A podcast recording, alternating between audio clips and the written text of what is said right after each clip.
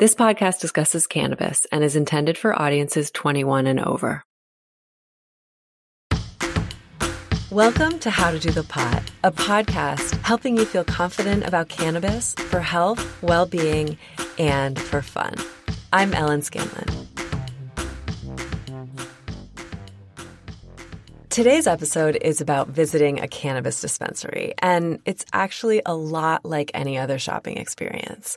While you can't forget cash and your government issued ID, more and more you can expect the same beautiful displays and generally knowledgeable employees to help guide you through the process. I know there are a lot of misconceptions about shopping for legal cannabis, so this series is here to offer you real life insight from women who have been through it. Spoiler alert, it's usually pretty fun. I hope that having the support system of women helps you have a very smooth first visit whenever you're ready. Do you know the first state in the US to legalize cannabis for adult use, which means anyone over 21? It's actually a tie. In 2012, both Washington state and Colorado voted to legalize. We have a lot of listeners in Washington. Thank you. And we want to celebrate a decade of legal cannabis in the state today, especially because I know the winters can be a little dark. Today's stories about buying legal weed for the first time all happened in Washington state. And thank you to our guests, Ariana Newton, Tess Melody Taylor, and Melissa Beseda for sharing their experiences. Cannabis tourism really is a thing. And if you're headed to Washington and want to buy some weed, there are a few things you should know about the adult use cannabis market there.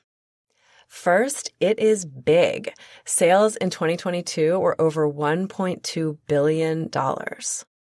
Like all legal states, you will pay tax on your purchase. And in Washington, that ranges from the high 30s, 37 to about 46% when, when you include all the local taxes. So be prepared for that. Washington state made over $500 million in tax revenue last year. And a small part of this money supports education, but the bulk of the money goes into the state's general fund, which is used to pay a variety of state expenses. It's good to know where that money is going. I always pay attention to that when new states legalize because it's a lot of money. But most importantly, for your shopping trip, find a state licensed dispensary and be prepared to pay for your products with cash. Since cannabis is still federally illegal, banking is a very tricky part of the cannabis industry. Some states allow you to use debit cards for purchases, but most dispensaries in Washington only accept cash. Usually dispensaries have ATMs on site, so you can use their ATM, but it might have a fee, so it's probably easier to try to remember to bring cash with you. Cash transactions are one of the reasons many dispensaries have security guards. You're not in trouble for buying the weed. they are there to protect the money. Cannabis delivery services are not allowed in Washington, so you'll have to find a retail shop. We have a list of women owned dispensaries that we'll post on our Instagram at Do the Pot. And please reach out to us if we missed your favorite dispensary. Finally, after you've left the dispensary, wait until you get home to consume your goodies because it is not legal to eat or smoke cannabis in public places in Washington. But I can't speak to enforcement of that law.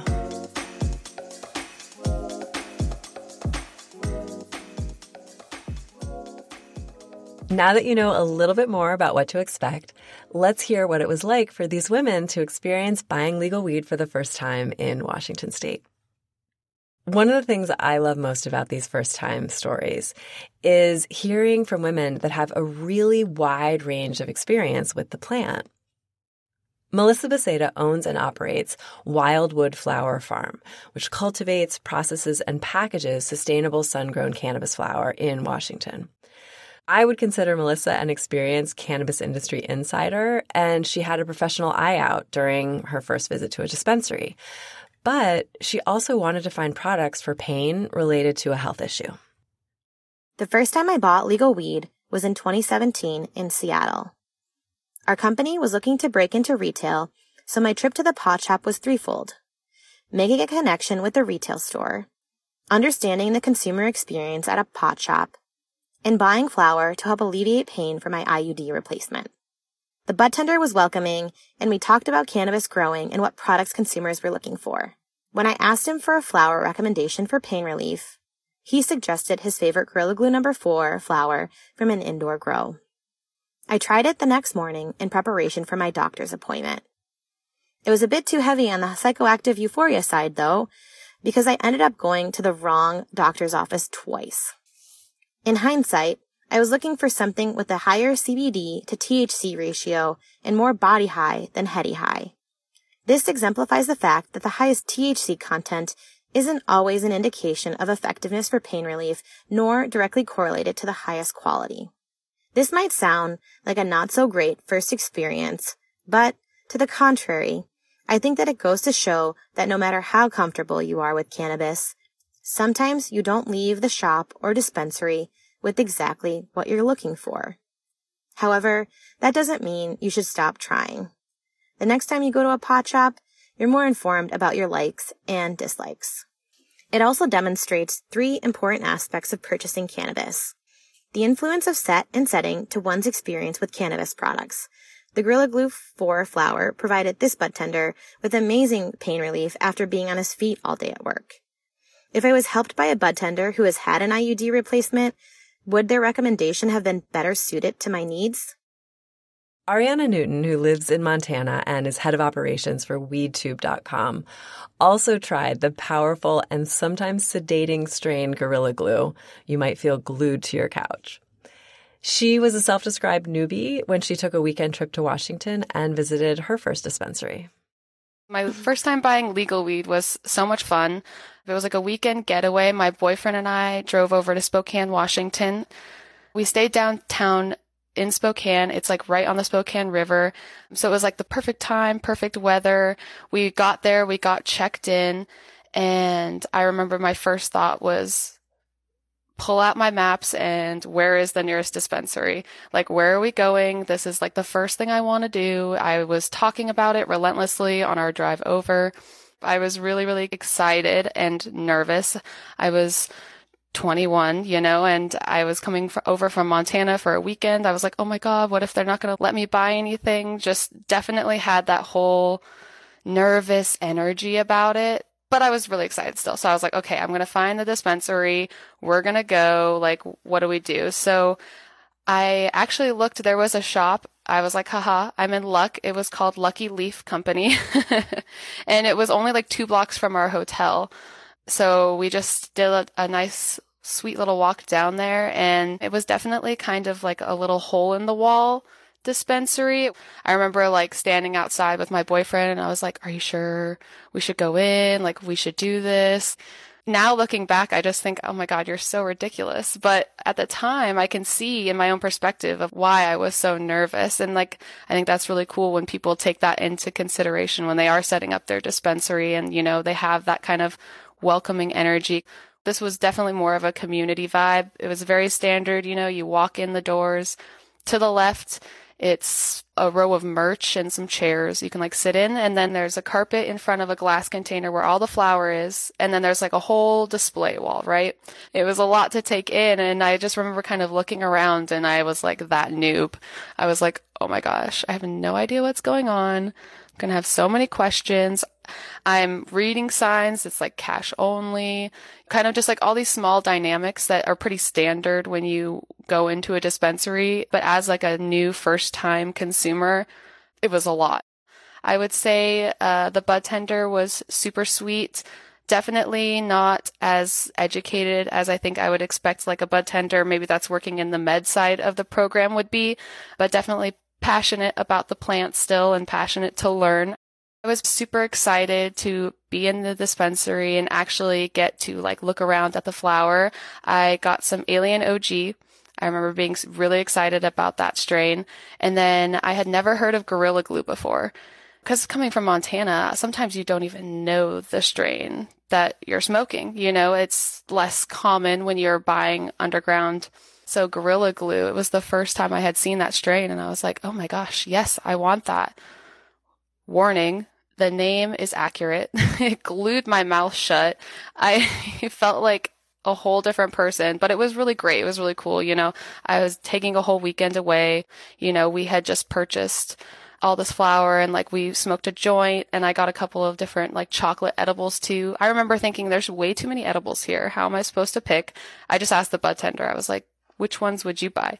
Which is why it's so crucial. I think bud tenders kind of need to know the products a little bit because people really rely on that. I definitely did as like a first time newbie going in there because I was like, I don't know what I want. I don't know what, what it's going to do to me, but 10 milligrams definitely hit a lot different than, than it does now. I would say, um, I was very high, but it was so great. The bud tender was super sweet. Like everything was really chill.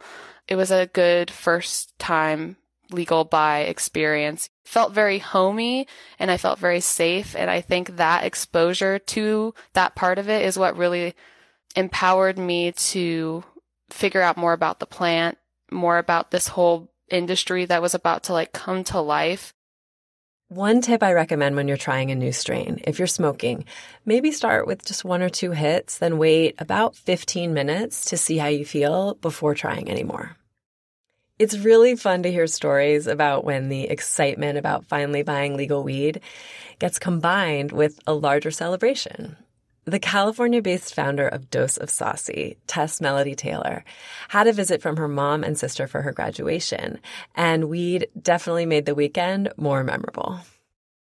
One of the first times I bought legally that I remember distinctly was in Washington State.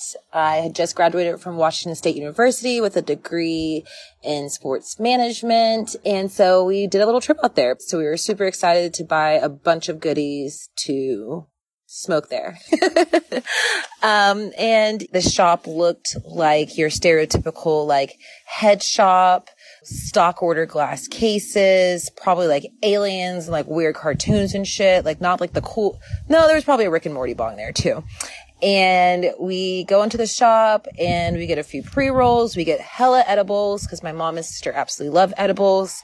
And we head back to our hotel and get ready for dinner. And I was like, we should obviously smoke one of these pre rolls before dinner because that's naturally like, how do you eat without a pre roll first? So we are smoking this pre-roll outside. It's cold. It's December and we're smoking outside kind of near our car. And we notice that a fire truck is pulling up to the property and we're like, what the hell is going on here? We, you know, my mom starts to get real paranoid, which then makes my sister paranoid. I can't take any of this seriously if you know me as a person. I was just giggling the whole time. So we get into the car and decide that like, oh, they're obviously here for us. Like somehow they know that we were smoking the premises and we set off a fire alarm and they're here for us smoking this weed. So we get into the car and as we're attempting to start going, my sister's just like losing her shit. And guys, do not drive while high. This story should tell you not to do that. And so we are trying to leave the parking lot. And for some reason in the back of our minds, we're all believing that there's a ditch on the other side of the car. Obviously, we don't get out of the car to actually check physically, but we believe there's a ditch on the other side of the car and we can't back up and we're stuck and we're all just hysterically laughing. There's a video of my, on my phone of us it's completely dark and all you hear is us laugh crying. So thank you for that good ganja in Washington state.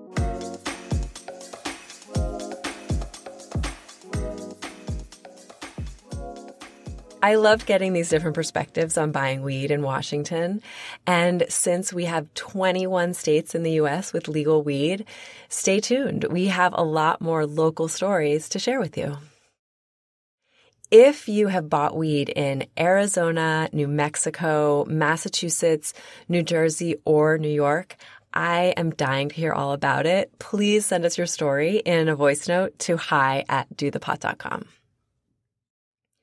My goal with sharing these stories is to take the scary out of doing something that was illegal for a long time and to help you feel supported, less alone, and a little lighthearted when you decide to make your first cannabis shopping trip.